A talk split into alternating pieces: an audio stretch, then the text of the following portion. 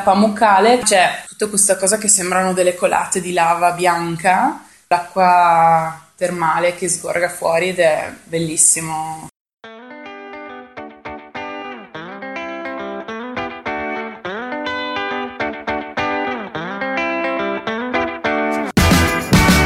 Oh, I go anywhere with you. Ciao a tutti e bentornati a una nuova puntata di Ma partiamo. Io sono Giorgia e qui ci sono con me Ilenia? E Daniela. Ragazze, ci credete che è l'ultima puntata? Io sto già piangendo. No. La mia vita non avrà più un senso. Troppo in fretta. Ma soprattutto non avremo una scusa per non studiare. No, io quelle ne ho tantissime, vai tranquilla. Beh, eh, dove andiamo oggi, Lenia? Bene, oggi si va in Turchia. Le mete sono Istanbul, Ankara e poi fino all'estremo est per poi ritornare indietro a Izmir, Iz- Izmir, conosciuta anche come Smirne.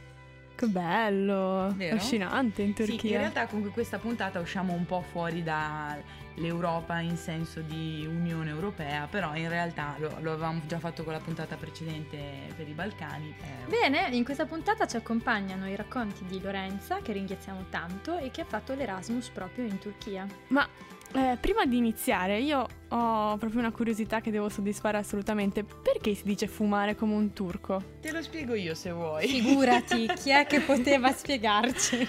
Allora, pare che nel XVI secolo il pascià che governava la Turchia fosse particolarmente rigido nei confronti del tabacco e del consumo di caffè. Li vedeva con un certo disfavore, anzi li considerava quasi alla stregua di, di droghe e li vietava in maniera particolarmente severa, tant'è vero che i, i trasgressori si vedevano il naso tagliato. Quando poi questo pascià diciamo, è morto ed è stato sostituito, i turchi si sono un po' dati alla pazza gioia, fumando e bevendo caffè quasi eccessivamente. Da allora fumare è, come un turco è diventata un'espressione comune. Vedi quante Wow. cose che ti imbaro!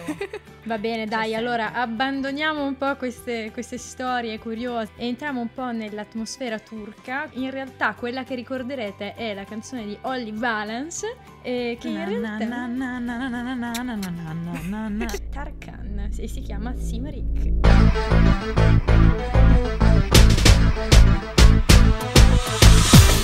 Seni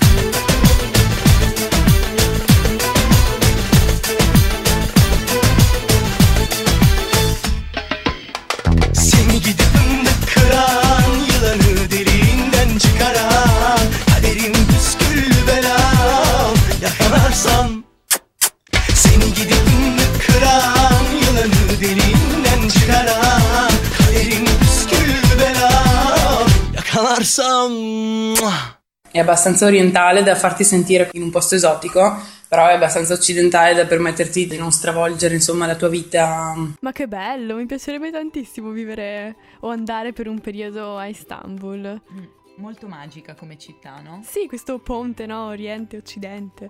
Che bello. Comunque, a Istanbul ci sono tantissime cose da vedere. Per esempio, la Basilica di Santa Sofia o Hagia Sofia in greco. eh, Che è famosa per la sua immensa cupola. La chiesa è stata trasformata prima in moschea e mm, poi in un museo. È considerata, è stata considerata un miracolo architettonico ai suoi tempi. Infatti, per costruirla, eh, diciamo che hanno dovuto fare un po' di tentativi. È crollata due volte eh, per diversi errori, non so, calcolo. di calcolo, esatto. Poi un'altra cosa molto interessante è la moschea del sultano Ahmed. Naturalmente in Turchia ci sono moltissime moschee, però questa è molto famosa e è nota come moschea blu. Ha una magnifica struttura decorata con eh, raffinate maioliche Iznik che la fanno apparire ancora più blu di quanto non sia in realtà. Ma voi vi starete chiedendo cosa sono le, le maioliche Iznik? Eh, no... Spiegacelo Giorgia, dai.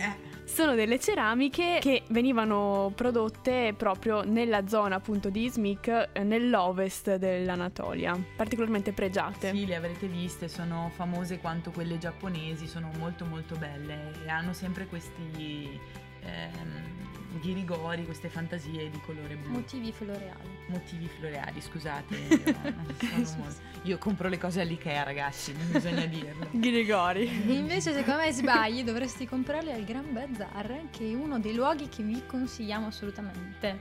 Il Gran Bazar è uno dei mercati più grandi e più antichi del pianeta una fonte di meraviglie, non stiamo scherzando, perché veramente è uno dei luoghi più visitati al mondo ed è sempre affollato proprio per questo, nonché anche una delle prime tappe da chi scende dalla solita crociera che sbarca insomma a Istanbul.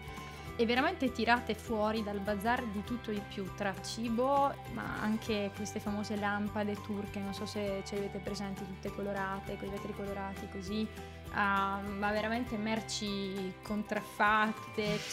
si trova, no, no, veramente si trova di tutto e di più. Ovviamente d'obbligo è contrattare, bisogna contrattare sempre. E un'altra caratteristica è il bazar delle spezie, anche chiamato bazar egiziano, che è stato realizzato nel 1660 ed è luogo di eccellenza da visitare per acquistare le spezie se vi piacciono ma anche noci e specialità turche. Invece da vedere è anche la torre di Galata, che è famosa perché una leggenda narra che nel XVII secolo un certo Hamet Celebi si gettò nel Bosforo dalla cima di quest'ultima. Molti visitatori rimarranno senz'altro estasiati dalla vista che si gode da lassù, soprattutto te Giorgia, visto che ti piacciono molto i punti panoramici. Eh beh, sempre e da vedere anche la moschea di Solimano, spettacolare moschea costruita per Solimano il Magnifico dall'architetto imperiale Sinan. Se poi avete fame, lì vicino c'è il ristorante Alibaba eh, sul lato della strada. e i 40 ladroni. Io passo dal, dal sacro al profano, dove vi consigliamo i fagioli turchi, sono, pare siano veramente, veramente buoni. Poi c'è anche il famoso El Machai, che è un... un El, Machai, El Machai significa tè alla mela, ah. praticamente un tè che ti servono in questi bicchierini a forma di tulipano spesso ed è frequente incontrare insomma gente che beve questo tè e fuma il narghilè in, in, Turchia. Ma vedi che bello. Poco luogo comune molto particolare, sempre da vedere ad Istanbul, è la cisterna basilica, uno dei posti più insoliti davvero da visitare, risalente al tempo dell'occupazione romana. La cisterna venne riattivata dai costruttori bizantini per sostenere il complesso sistema di approvvigionamento idrico della città, quindi è una costruzione romana che è rimasta intatta. Questa cisterna in realtà è una costruzione sotterranea e pensate portava acqua fin dalla foresta di Belgrado, ma la cosa curiosa è che compare addirittura nel videogioco Assassin's Creed del 2011, Revelation, ed è ehm, anche nelle fasi finali del romanzo di Dan Brown Inferno, quindi è veramente molto famosa. Io non ne conoscevo eh, l'esistenza, però pare che sia famosissima. Wow, non lo sapevo. Beh, eh, dato che hai nominato la torre di Galata, io ti parlo invece di un'altra torre, la torre di Leandro che è eh, situata sulla cima di un isolotto nello stretto del Bosforo. È uno storico faro eh, che un tempo veniva utilizzato come torre d'avvistamento. Oggi mh, mm, la torre invece ospita anche un famoso caffè-ristorante, dato che noi abbiamo sempre fame, eh, da dove si può ammirare una splendida vista sul litorale della città. Bene, adesso ci ascoltiamo Electric Feel di MG Empty.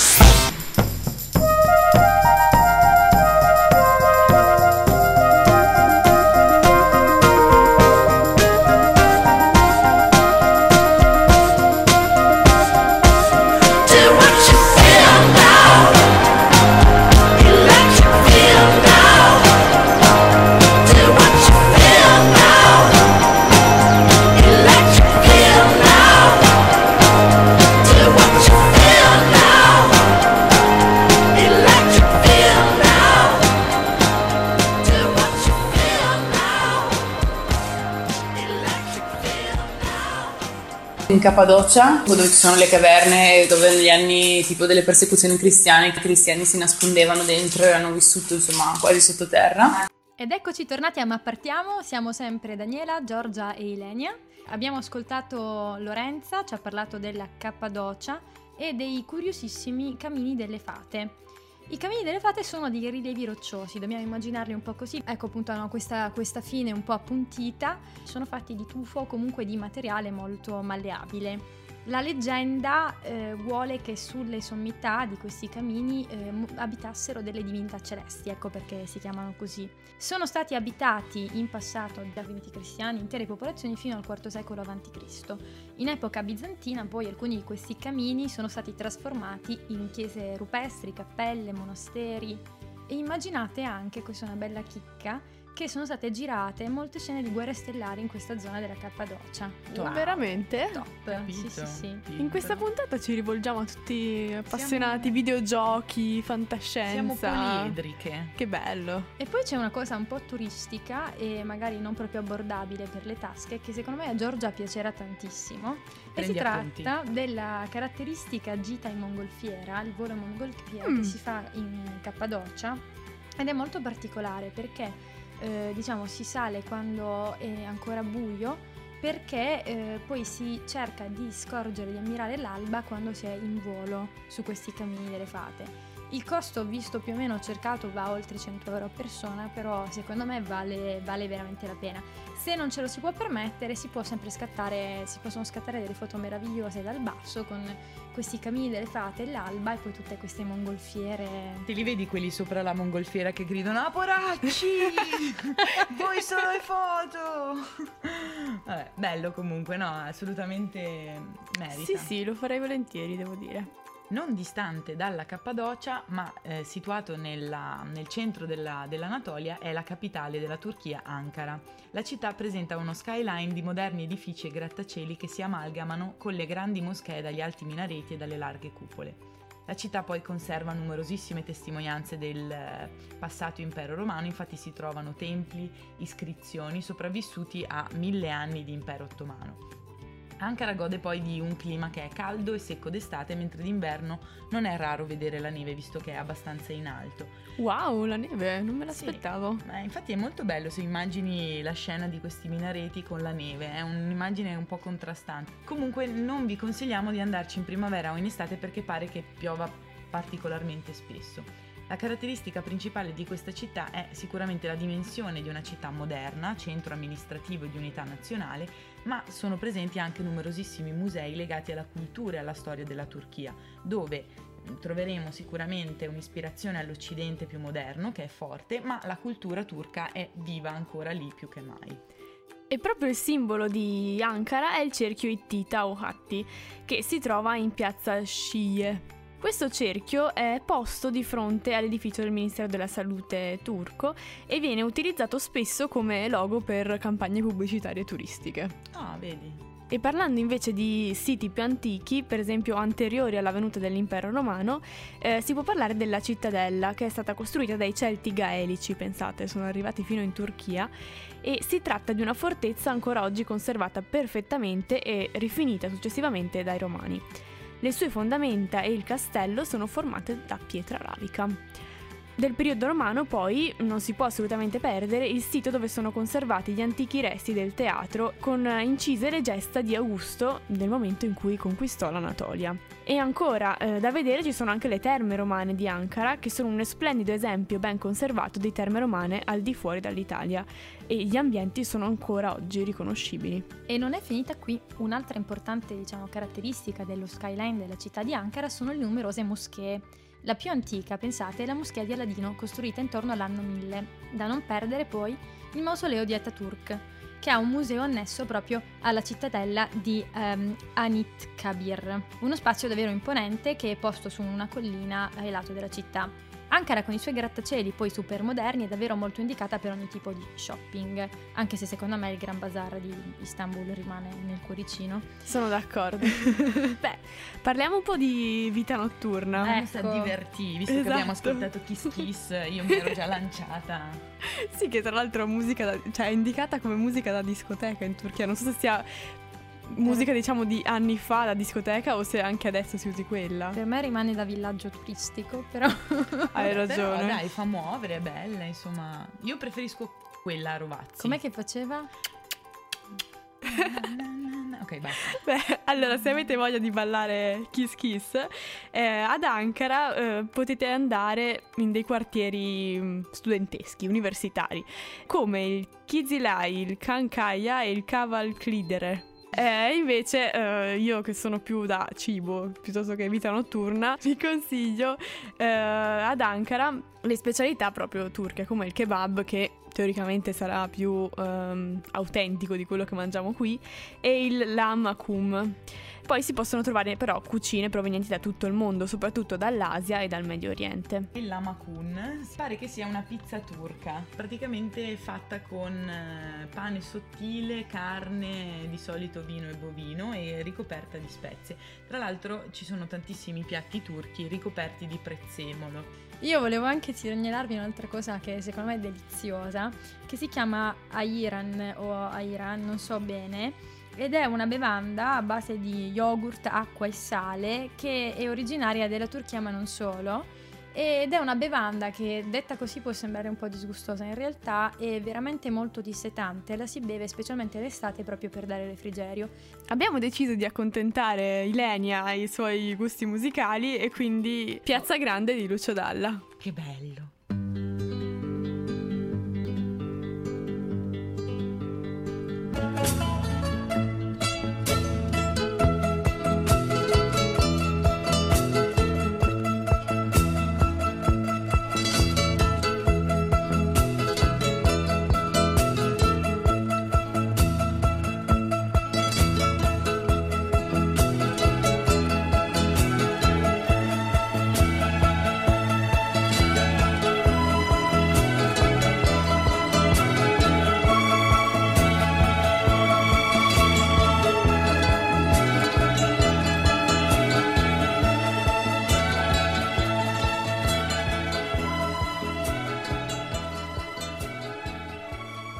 Il nord è abbastanza ricco, molto mh, rigoglioso, anche molto verde, vegetazione, così che dà sul Mar Nero.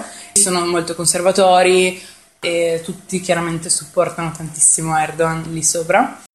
Nel sud-est, che invece è proprio Medio Oriente, è poverissima la zona, veramente povera. Sembra veramente aver fatto un viaggio un po' nel tempo. Appunto, come ci diceva Lorenza, è interessante notare il fatto che eh, sia davvero divisa quasi in tre parti che quasi non hanno una comunicazione tra di loro perché sono davvero a sé stanti e molto molto diverse, no?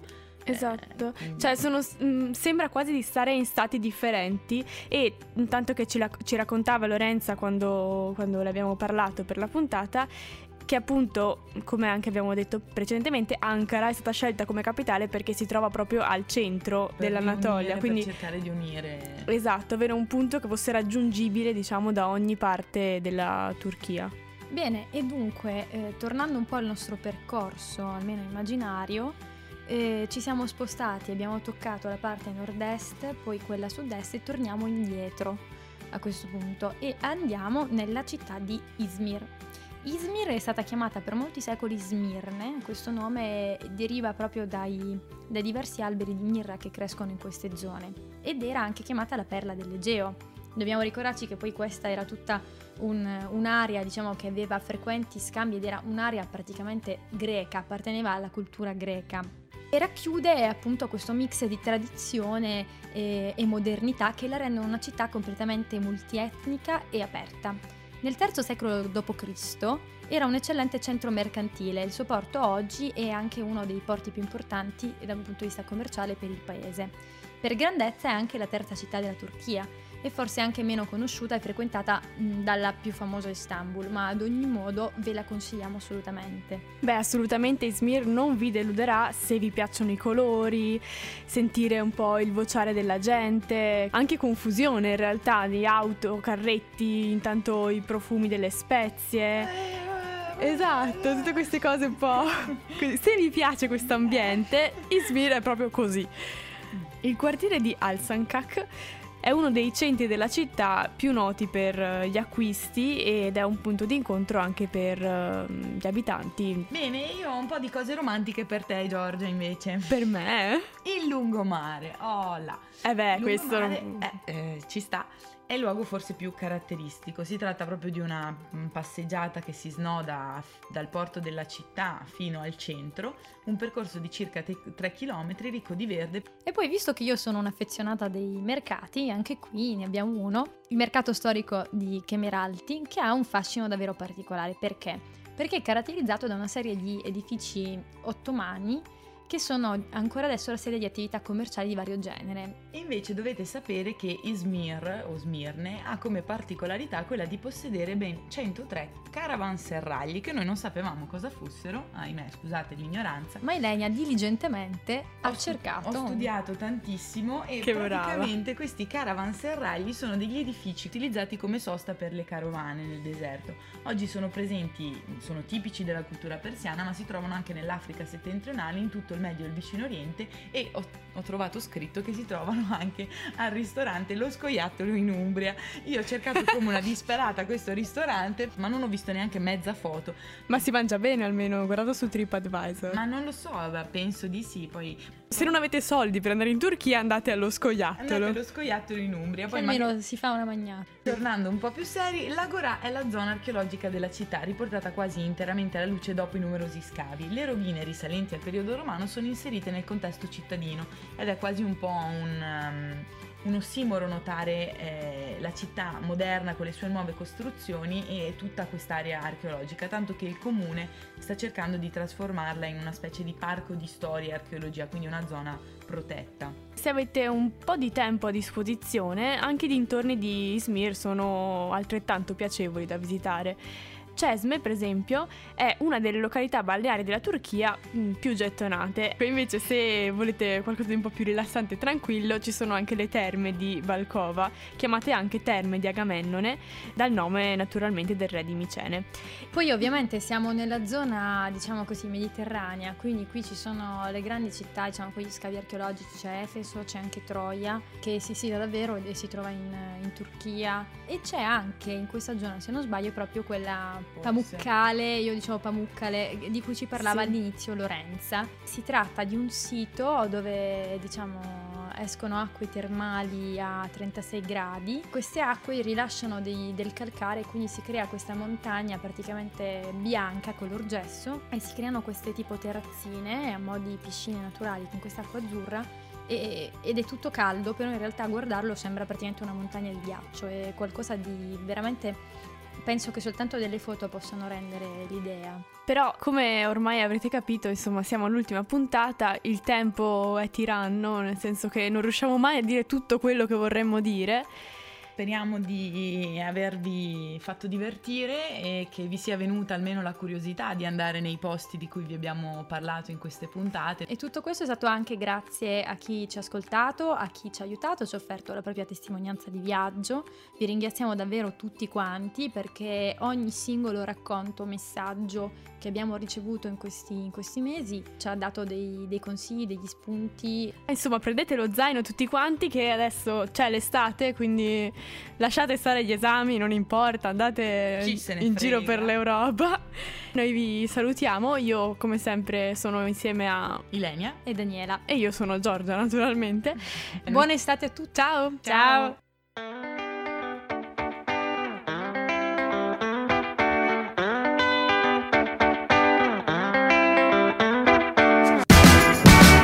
Oh, I go anywhere with you.